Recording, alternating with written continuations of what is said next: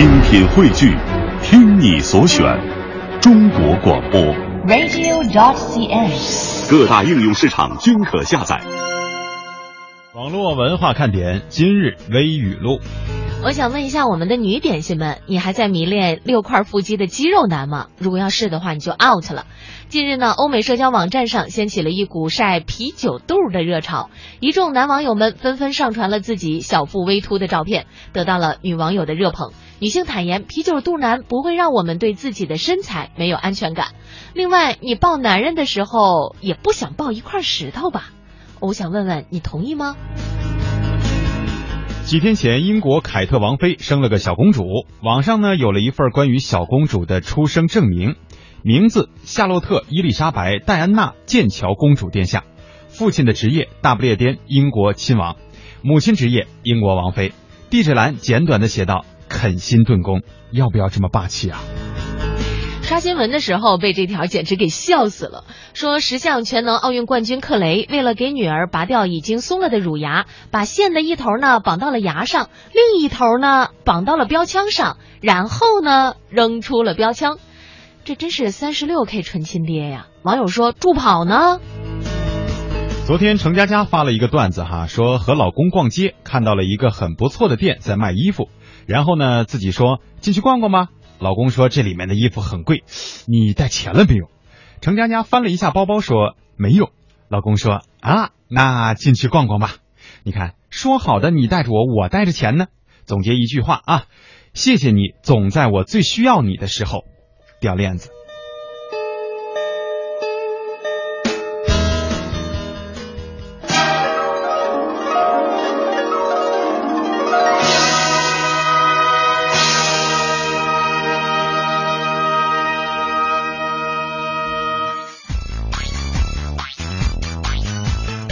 这里是中央人民广播电台华夏之声网络文化看点，大家好，我是蒙蒂。各位好，我是文艳。今天的第一条未语录太解气了，是吧？嗯，从此以后我们都爱啤酒肚男。对这个对于没有腹肌的我们一众男生来说，这真是一个福利的好消息啊！原来吧，在网上我们看到的各种消息都是谁谁谁又秀出来了六块腹肌，特别是男明星们、嗯、都以此为荣，是吧？对。现在看得出来啊，大家的审美趋向呢又有了进一步接地气儿的表现。实际上呢，我觉得六块腹肌啊是挺好看，我们觉得呢身材很健美，穿上衣服也很显形，是吧？嗯、但是实际上真正居家过日子，那男士啊没有那么多时间保持自己的这个。体型对，呃，有可能呃生了小孩啊，或者是工作以后就稍微有那么一点儿松塌下来，也没什么。我觉得这是一个人不同的生命阶段当中非常正常的一种表现。嗯，而且你想，很多这个男女青，尤其是青年哈，在这个居家过日子、秀恩爱的时候，会有这样的一个动作，就是比如说两个人一块看电视或者是电影哈，嗯，呃，男士呢就端端正正的坐在这个沙发上，而女士愿意横着躺在他身上。这正常情况下都是躺肚子上，对吧？嗯，你要说六块腹肌、八块腹肌多硌呀！就是，他要是有点小啤酒肚哈、啊，还能玩点蹦蹦床，是吧？呃，关键是躺起来特别的 Q，这感觉，哎、呃，所以呢，也许等我们。工作了这么久，毕业这么久之后，才发现自己青年时代的六块腹肌，现在已经变成一块肚腩了。这也是一个正常的发展过程哈。呃，关于这个凯特王妃生的这个小。公主哈，呃，实在没想到，因为前两天啊，我还在看这个英国人民的这个竞猜、呃，对对对，说这个到底叫什么名字？嗯，我发现英国人真的是很有意思，他们会呃发起一个民间的调查，然后大家走上大街哈，然后说，哎，来你给公主投个票，你觉得她应该叫什么？然后最终呢，就是他们投票的结果，确实第一位就是这个夏洛特。呃，看来这个英国王室也比较接地气儿，是吧？嗯，老百姓们喜欢什么，咱就叫姑娘叫什么啊。对，呃，另外呢，据说在公主殿下的这个名字选择当中啊，一般情况下大概是这一些，嗯啊。不会太逃出这个范围，对，可能呢，就像咱们中国取名字的时候，什么汁儿啊、分儿啊、惨，就就这种的感觉，我觉得。对，这个也不会叫伊丽莎白·戴安娜·剑桥，然后在前面再加一个什么苹果呀，啊，嗯、这个什么梨汁啊，对对，很怪的那种，应该不会。对，但咱中国人起英文名的时候，经常容易起这样的名字，就是你觉得这个挺挺好玩的，我叫 Hot Dog 啊，觉得你看那个我这英文名多潮啊。啊，一出去老外就觉得很奇特，就你怎么叫热狗呢？这是有多爱吃啊！不过就是在我们香港啊，我问过我们一些这个学生朋友啊，他们会给自己起英文名字的时候呢，带一点这个呃自己的解读。比方说，有一些朋友给自己起名叫 Apple，嗯啊，他呢会强调自己叫 Apple。啊，呃，就是跟我们日常的那个熟悉的发音不太一样，但是他会觉得这个 Apple 就是自己的特色。对，他会有一个个性标榜的感觉在里面哈。来说一说我们今天的互动话题，呃，今天呢，我觉得这个话题能够引起很多朋友的兴趣了，呃，而且呢，真的是简单易懂哈，也比较容易入手，跟昨天的比起来啊。今天呢，我们要说的是这个，因为前两天举行了一个第十一届中国国际动漫博览会，嗯，如果大家关注新闻的话，会发现在美国也有一个动漫展哈，虽然是出了一点小小的插曲，有一点小小的事故，但是呢，这一个季节看来就是国际动漫迷们的节日了。对，呃，我们从小到大呀，也看过很多很多的动画片儿，嗯无论是中国的啊，或者是再早一点的，还是说国外最新引进的各种国家的各种动漫，包括有一些从动漫里衍生出来的电视剧，对吧？电影儿我们都看过不少。那么这么多的主角里面，请问你最喜欢哪一个，或者是你最想成为哪一个？当然也得给我们一个理由。我相信有一些朋友的理由呢，就是说，比如说，咱随便举个例子啊，最近比较火的什么钢铁侠啊，嗯因为他懂高科技啊，嗯啊，因为他这个牛啊，是吧？他有钱呀、啊，我喜欢，这也算，这是你喜欢他的理由。请大家通过两种互动方式来跟我们进行互动，告诉我们你最想成为哪一个动漫里的主角人物。啊，一到下午就犯困，你说这可怎么办呢？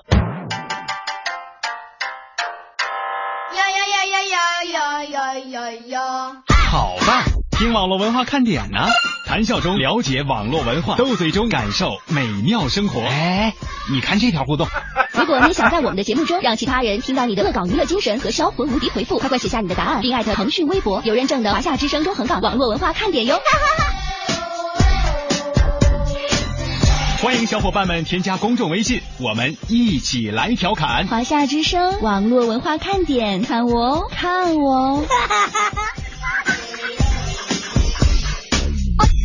有人说，真的能在节目里听到我的互动吗？当然，关注微信，坐等回复，哦哈哟。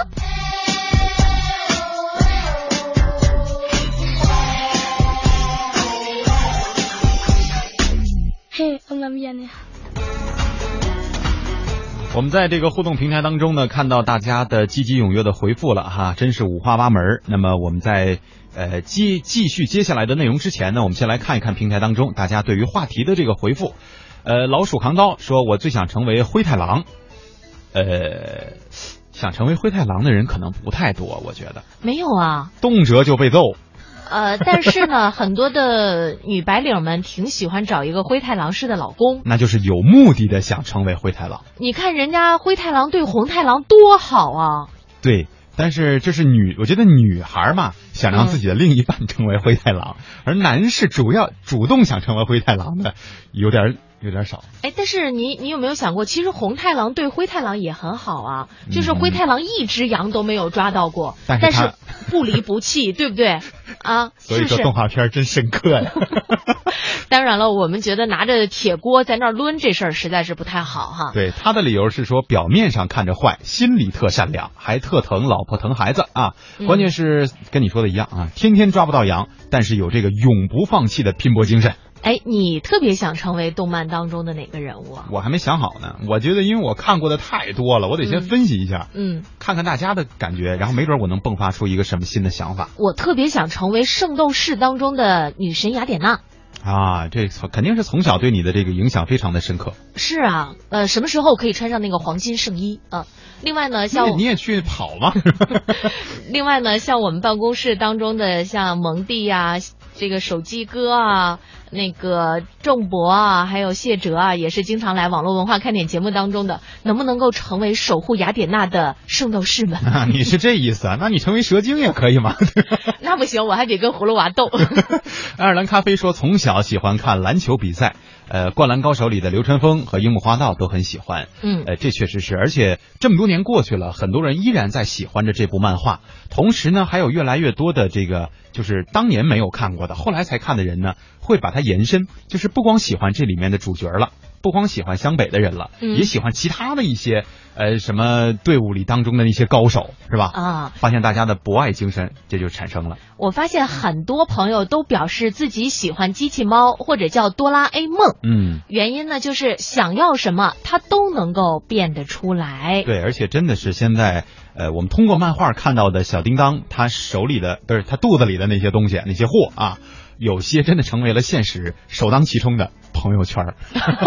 真的是哈、当年有一部有一集当中，他曾经是拿出过这个东西啊呃，我觉得我特别喜欢的是他那个螺旋桨，啊，呃，就是放在头上的话，然后你就可以呃在天上飞一下，到处去看一看。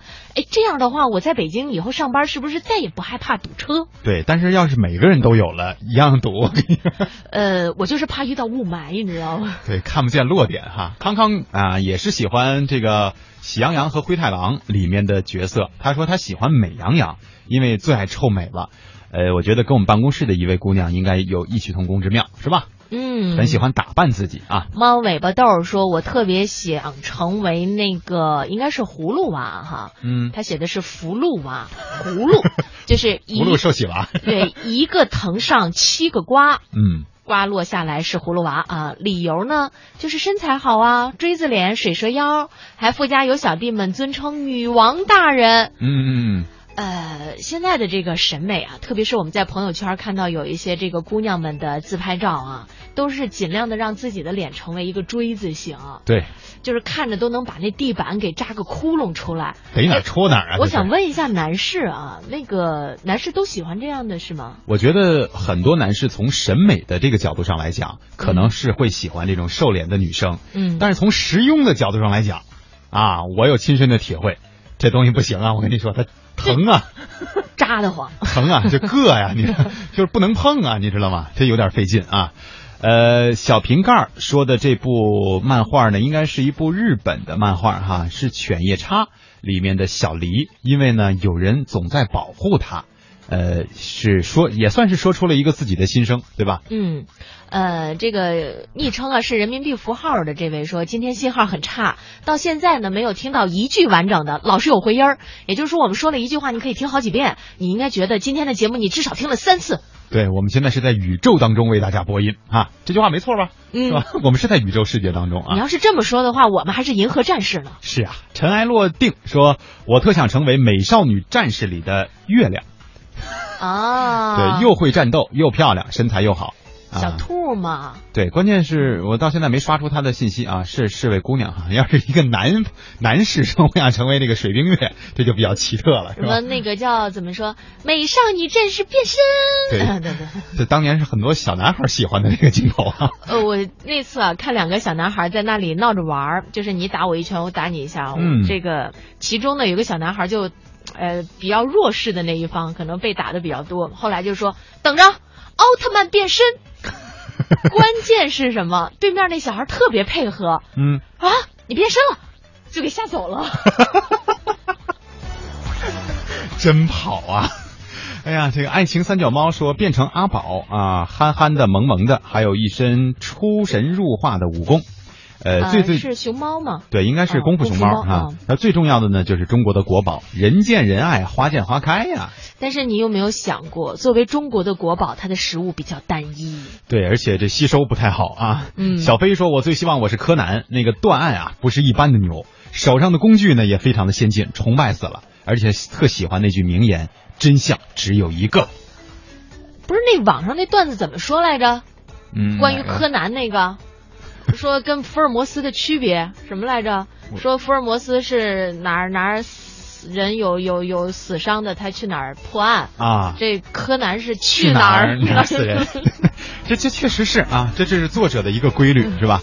这个还有很多朋友啊，喜欢《熊出没》这部呃动漫。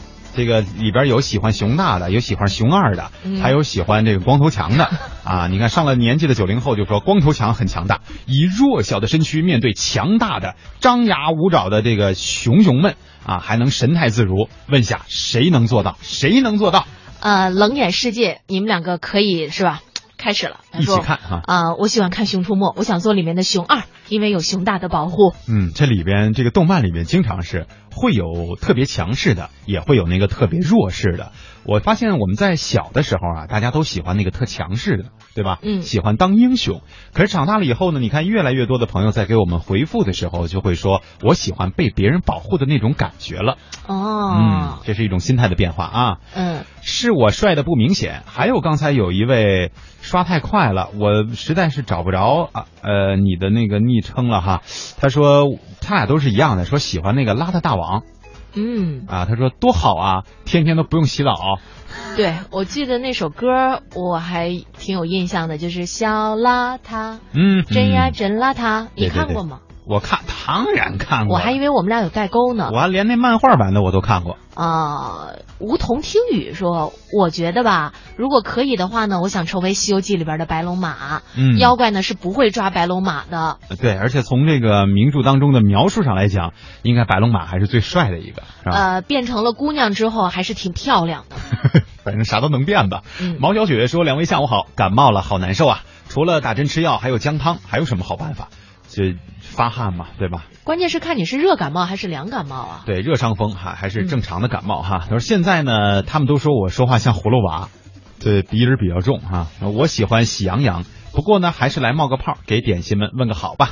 哎，那也欢迎大家呢继续和我们进行互动。今天呢，我们既然说到了第十一届中国国际动漫博览会，咱们就来说说在动漫博览会当中此次的一个趋势啊。现在的这个博览会呢是在杭州举办的，第十一届了。嗯几部抗日题材的动画片火爆起来。此前到场的小朋友心目当中英雄大多是刚才蒙迪也有介绍什么钢铁侠呀、蝙蝠侠，嗯而看完了动画片介绍之后呢，高小铁、海娃则成了他们心目当中的大英雄。没错，为了纪念抗日战争胜利七十周年，浙江、江苏、湖南广播电视台啊创作了三部抗战题材的电视动画片，《地道战》《新鸡毛信》和《冤子崖保卫战》。那么动画片呢，将于今年的八月和我们大家见面。小动画是如何讲述大历史的呢？我们的记者呢也专访了三部动画片的主创，为我们解读了爱国题材到底是怎么样和动漫形式进行完美结合的。我们一起来听一下。浙江卫视蓝巨星公司动画片导演李炼说，前期对小学生的调查中问到我心目中的英雄是谁，很多孩子的答案是蜘蛛侠、蝙蝠侠等海外影片当中的虚构英雄。于是他选择把《地道战》改编成电视动画片，让孩子们更好地理解英雄。在第十一届中国国际动漫博览会的抗日题材动画片发布会上，李炼给小朋友们展示了一张张从地道战历史博物馆翻拍的英雄照片。你看这个名字很厉害吧？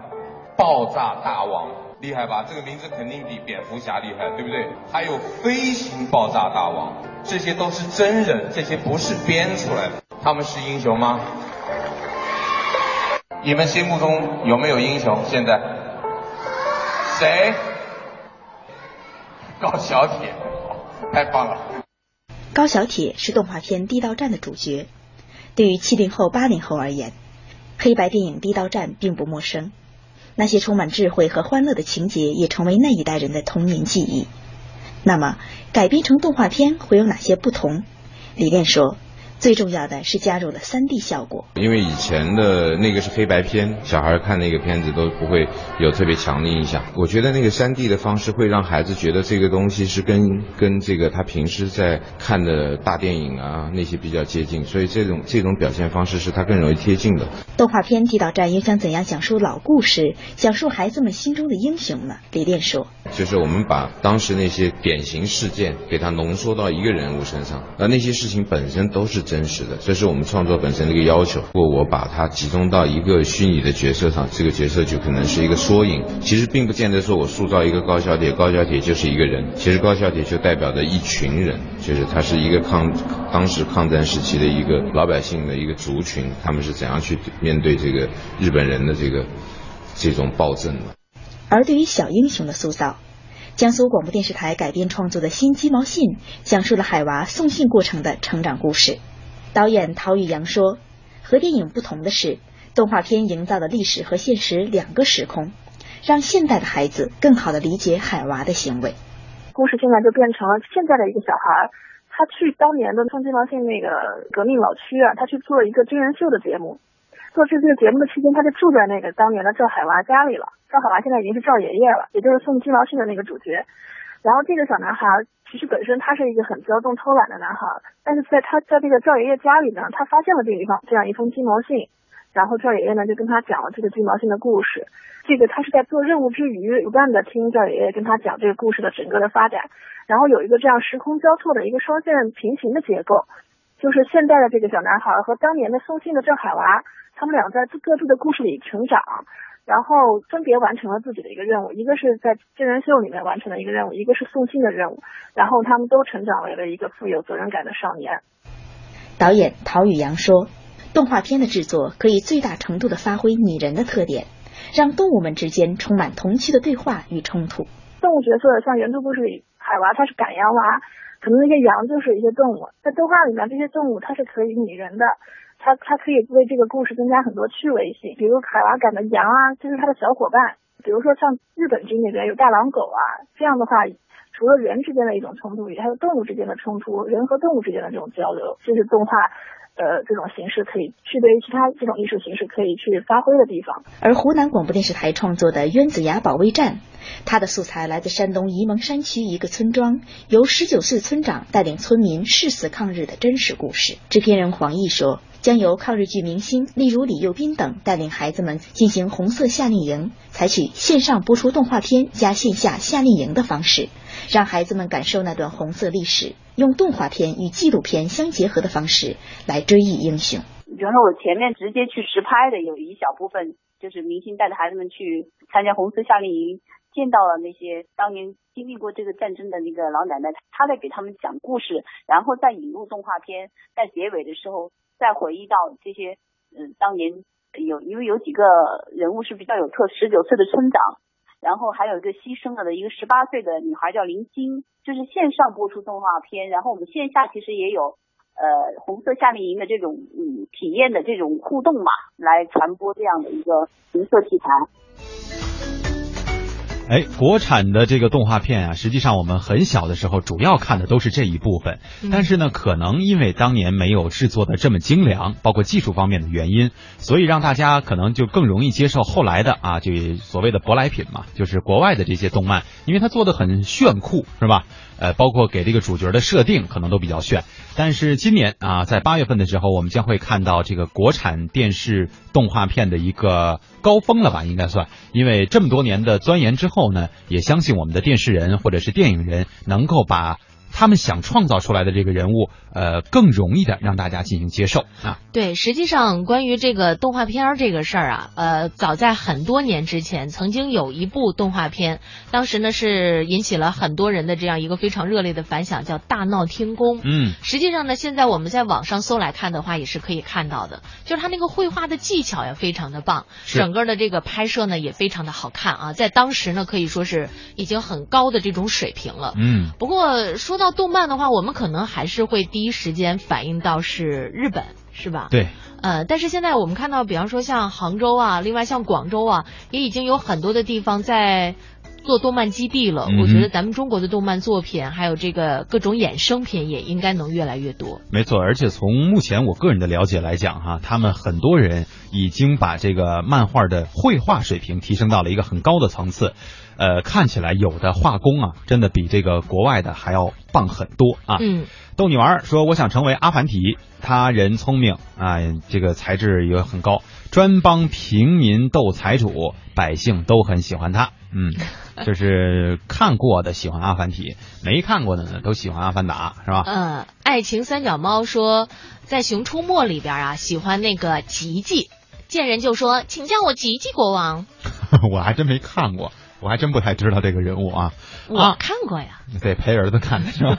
阿后说：“我想成为马良，有一支神笔，要啥有啥。”这个还真是，这个小时候我记得我有过这样的一个想法，就看到神笔马良的时候，因为那个水墨画式的那个画工啊，也是很不错的。我当时就觉得，你看，随便找块墙是吧？我想要什么我就画什么呗，不求人啊，也不用给我父母带来那么大的负担。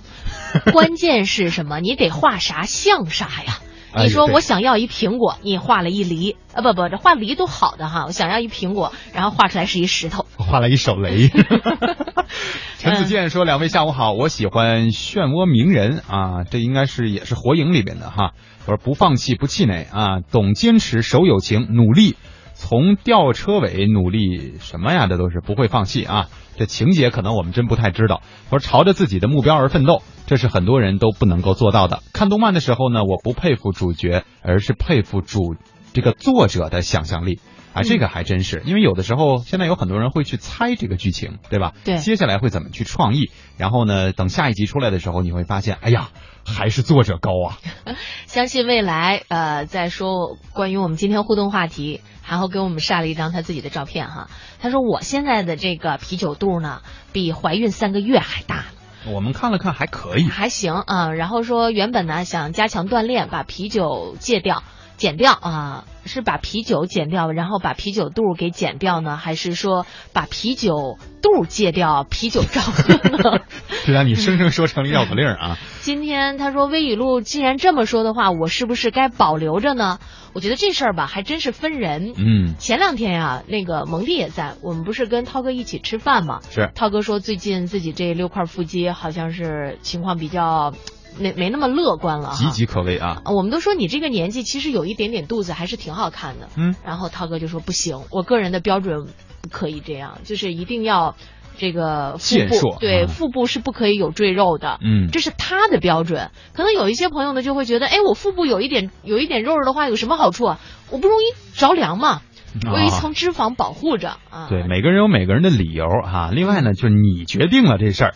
你得问问你们家那位愿意不愿意？不是这事儿，那位愿意不愿意？我觉得倒都没所谓，就是你自己觉得 OK 就行。另外呢，不是很多男士觉得，嗯，小肚子一挺，有点老板的意思，是吧？这倒是。农夫三泉说：“两位下午好，我还是比较喜欢成为猫和老鼠里边那个老鼠啊。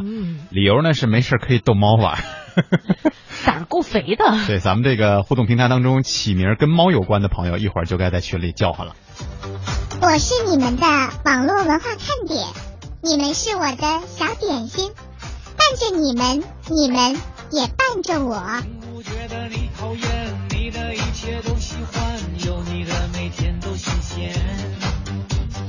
有你阳光更灿烂，有你黑夜不黑暗，你是白云，我是蓝天。让我点亮你们生命里的火火火。也让所有种下的希望都能有所收获。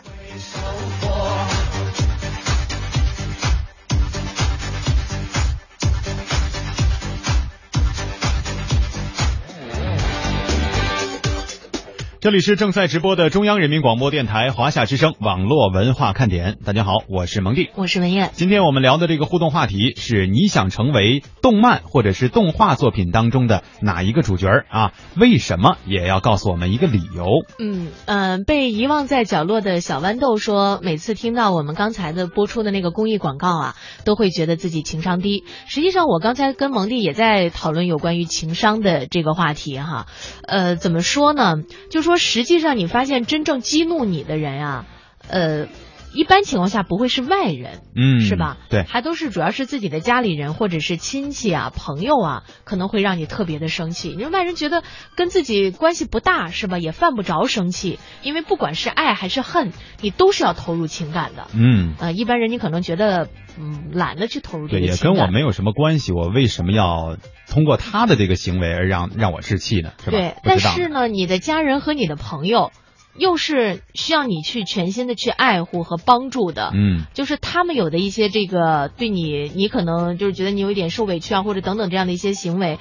呃，实际上呢，也不也不应该生气，因为你毕竟爱的是他们，你也希望他们更好，所以从每个角度上来说，人都不应该生气。这是我们提升智商一个呃情商非常重要的一个层面。嗯，杰杰说说了半天，怎么没有人喜欢猫和老鼠？刚才不是农夫三全说了吗？哈，他关键呢，他喜欢的是老鼠，呃，杰杰呢喜欢的是猫，而刚才农夫三全给的这个道理和理由呢，是可以逗猫玩。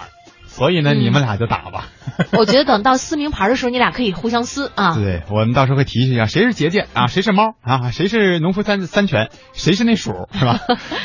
阳光说的这个挺好玩的，他说下周啊要到北京来旅游，要准备什么吗？没去过，我想跟你说到下周的时候，北京会不会比较晒啊、嗯，呃会。，这个天气情况可能现在也没有办法预测，反正这两天挺晒的哈，做好这个防晒的工作。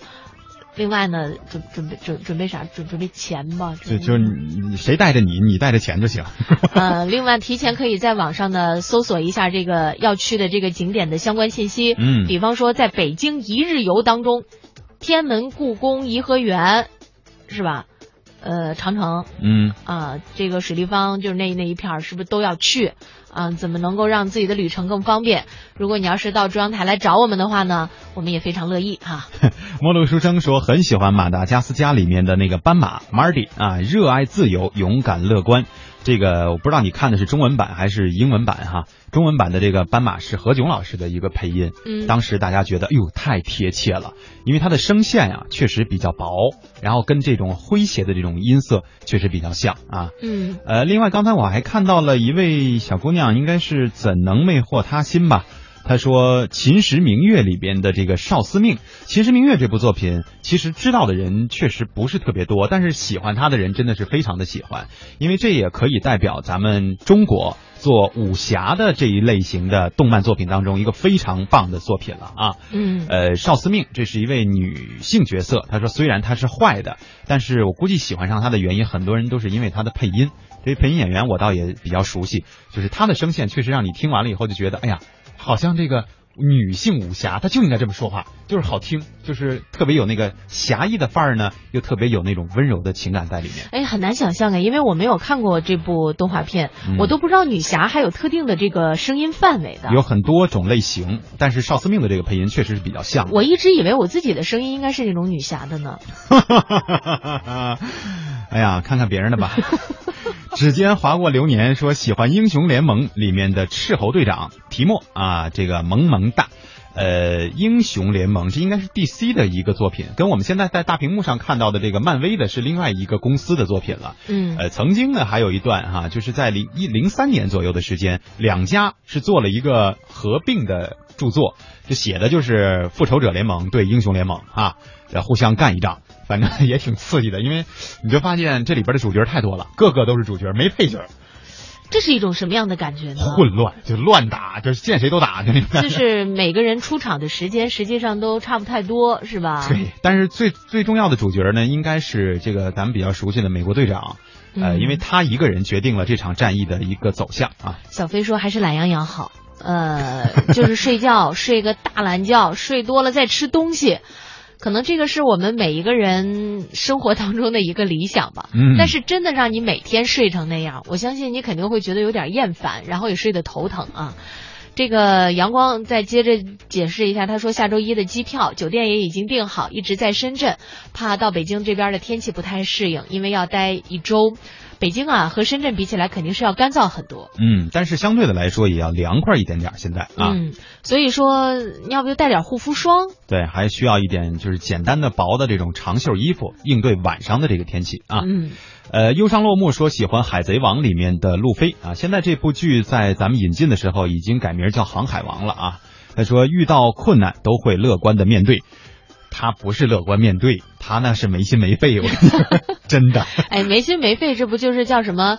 呃，像野蛮的，就是有一种说法，就是说这个人乐观的像野蛮的阳光一样，直接的就能够照进你的心扉。啊哈，嗯有对有这么一种说法，比较文艺哈。嗯，这个想起你微微笑说的，好像也不算是动漫人物了吧？他说他喜欢《未来警察》，这是一部电影哈，里面那个刘德华，呃，他演的那个是一个机器人，但是不是动漫呀，也不是动画作品啊，这是所谓的科技，未来科技吧，对吧？也算广义上的吧。音乐小龙说有点忙，快三点拿出手机，刚插上耳机，老板娘就来了，问我干嘛呢？我说听节目，我喜欢的节目来了。不是你可以啊对，你就别没发完呀。这老关键是老板娘的这个是老板娘是吧？嗯，这老板娘的是反应是什么？你得告诉我们啊。对，老板娘说是吗？什么节目？我也听听。对，或者是你放下，两种哈。这个相信未来说，呃，看的最多的就是猫和老鼠，挺搞笑的。我也喜欢那只老鼠，头脑灵活，整的那只猫够惨的呀。确实，关于我们童年的很多记忆啊，就是发现你发现没有，就大家说的很多，并不并非是现今这个动漫当中的作品，大部分人说的都是自己小的时候或者是年少的时光所看到的那个记忆深刻的形象。对，因为我们肯定小的时候看动画片会看的比较多，嗯然后呢印象也比较深。我记得小的时候我看动画片，我外婆对我的评价就是那眼睛能眨一下吗？啊，对对，真的是盯着就不动了哈。对，但是等长大了之后，会发现自己小时候特别爱看的动画片，却已经没有那么强的吸引力了。嗯我觉得这个可能就是人在长大，然后你的兴趣爱好也在发生变化。但是有一些呢，总会留在我们的记忆当中。接下来呢，咱们就来说说 Apple Watch 混搭电子宠物这事儿啊。目前呢，第一批订购的 Apple Watch 还没有全部的出货。嗯处于观望当中的果粉们呢，似乎又多了一个购买的理由，就是曾经风行一时的电子宠物啊。会在 Apple Watch 当中复活，哎，我就在想象这种状态啊，吓我一跳 拿一手表，然后往这儿不停的养个小宠物，啊哈！就就是那种，你小时候养过那个吗？玩过那个嗯挺便宜，就是对现在来说其实挺便宜的，但当时如果要是想让家长给你买一个，还是蛮贵的，我觉得。呃，对，我记得那个时候是什么要给他吃的啊，嗯给他打扫房间，对啊，然后看他体重有没有增长，还要带他出去遛弯儿。当然，这一切都是在屏幕上，就是在你的电子产品当中完成的，没没有真养一只宠物。嗯，他养的这个类型还挺丰富的，也最开始就只是小猫，后来就有了小狗、小恐龙、小乌龟等等等等啊，各种类型。呃，电子宠物呢，现在摇身一变，也变成了苹果手表当中的一个 App 应用。开发商呢仍然是日本的万代公司。有网友说呢，仅仅就这一条消息啊，足够点燃八零后的童年记忆。方寸屏幕当中的宠物鸡、宠物恐龙啊，都是孩子们课堂上放不下的牵绊呐、总惦记着什么时候喂食啊，什么时候给弄点水啊，看他是不是又长大了，可以跟别人比一比。呃那个时候大家都在互相比，说你看你养的那个宠物有没有变大哈？对，啊它的什么情感值多少哈，恶值，哎呀，各种各样的。我不知道我们听节目的有多少朋友玩过，因为这个多多少少有那么一点年代感了。嗯，虽然呢，现在说这个电子产品的功能越来越复杂，电脑呢抢了应该叫掌机啊这个风头，手游的崛起呢冲击了网游的市场，但无论载体怎样变化，越简单单纯的回忆却越是隽永，像什么扫雷啊、俄罗斯方块啊，从来不曾被抛弃。是，而最花哨的智能手表时代，也能混搭起最呆萌的电子宠物。你看这个俄罗斯方块，这个人家还要拍大电影呢。啊，对对对对对，而且就是有好多我们曾经玩过的那种看起来画面质量很低的这种游戏，都在今年和明年有计划拍成这个电影啊。嗯我觉得也挺神奇的，也算是我们八零后一代的这个记忆吧。呃，呃，哎，你有没有想过，这个俄罗斯方块拍成电影的话，是我们坐电影院里面就看着上面不停的往下掉那个方块吗不？人家肯定有剧情，你放心吧。就是剧情就是两个人在比谁。哎呀，你看这就是编剧之间的差别，对吧？要不然咱们怎么总老佩服人家作者呢？啊，上了年纪的九零后说，我记得看的第一部动画片呢是《狮子王》，这应该是跟学英语有关。我觉得哈，如果是第一部就是《狮子王》的话，因为我记得当年《狮子王》的这个里面的很多经典的对话，是很多英语老师用来教我们口语的一个段落啊。他说：“嗯狮子王勇敢威严啊，应该是威武吧，反正就现在呢就觉得特别的高大上。”呃，这个《狮子王》跟我们小时候，这个是迪士尼的那个动画片吗？呃，对呀、哦，我们小时候曾经看过一个动漫叫新版嘛。叫《森林大帝》。呃，这个我就没看过了。这个其实，嗯，也跟《狮子王》的故事略有类似吧，嗯大概也是讲述的这个小狮子不断成长的一个故事哈，呃，以至于那天说起动画片来的时候呢，大家在提到这部动画的时候，还是觉得它非常的经典。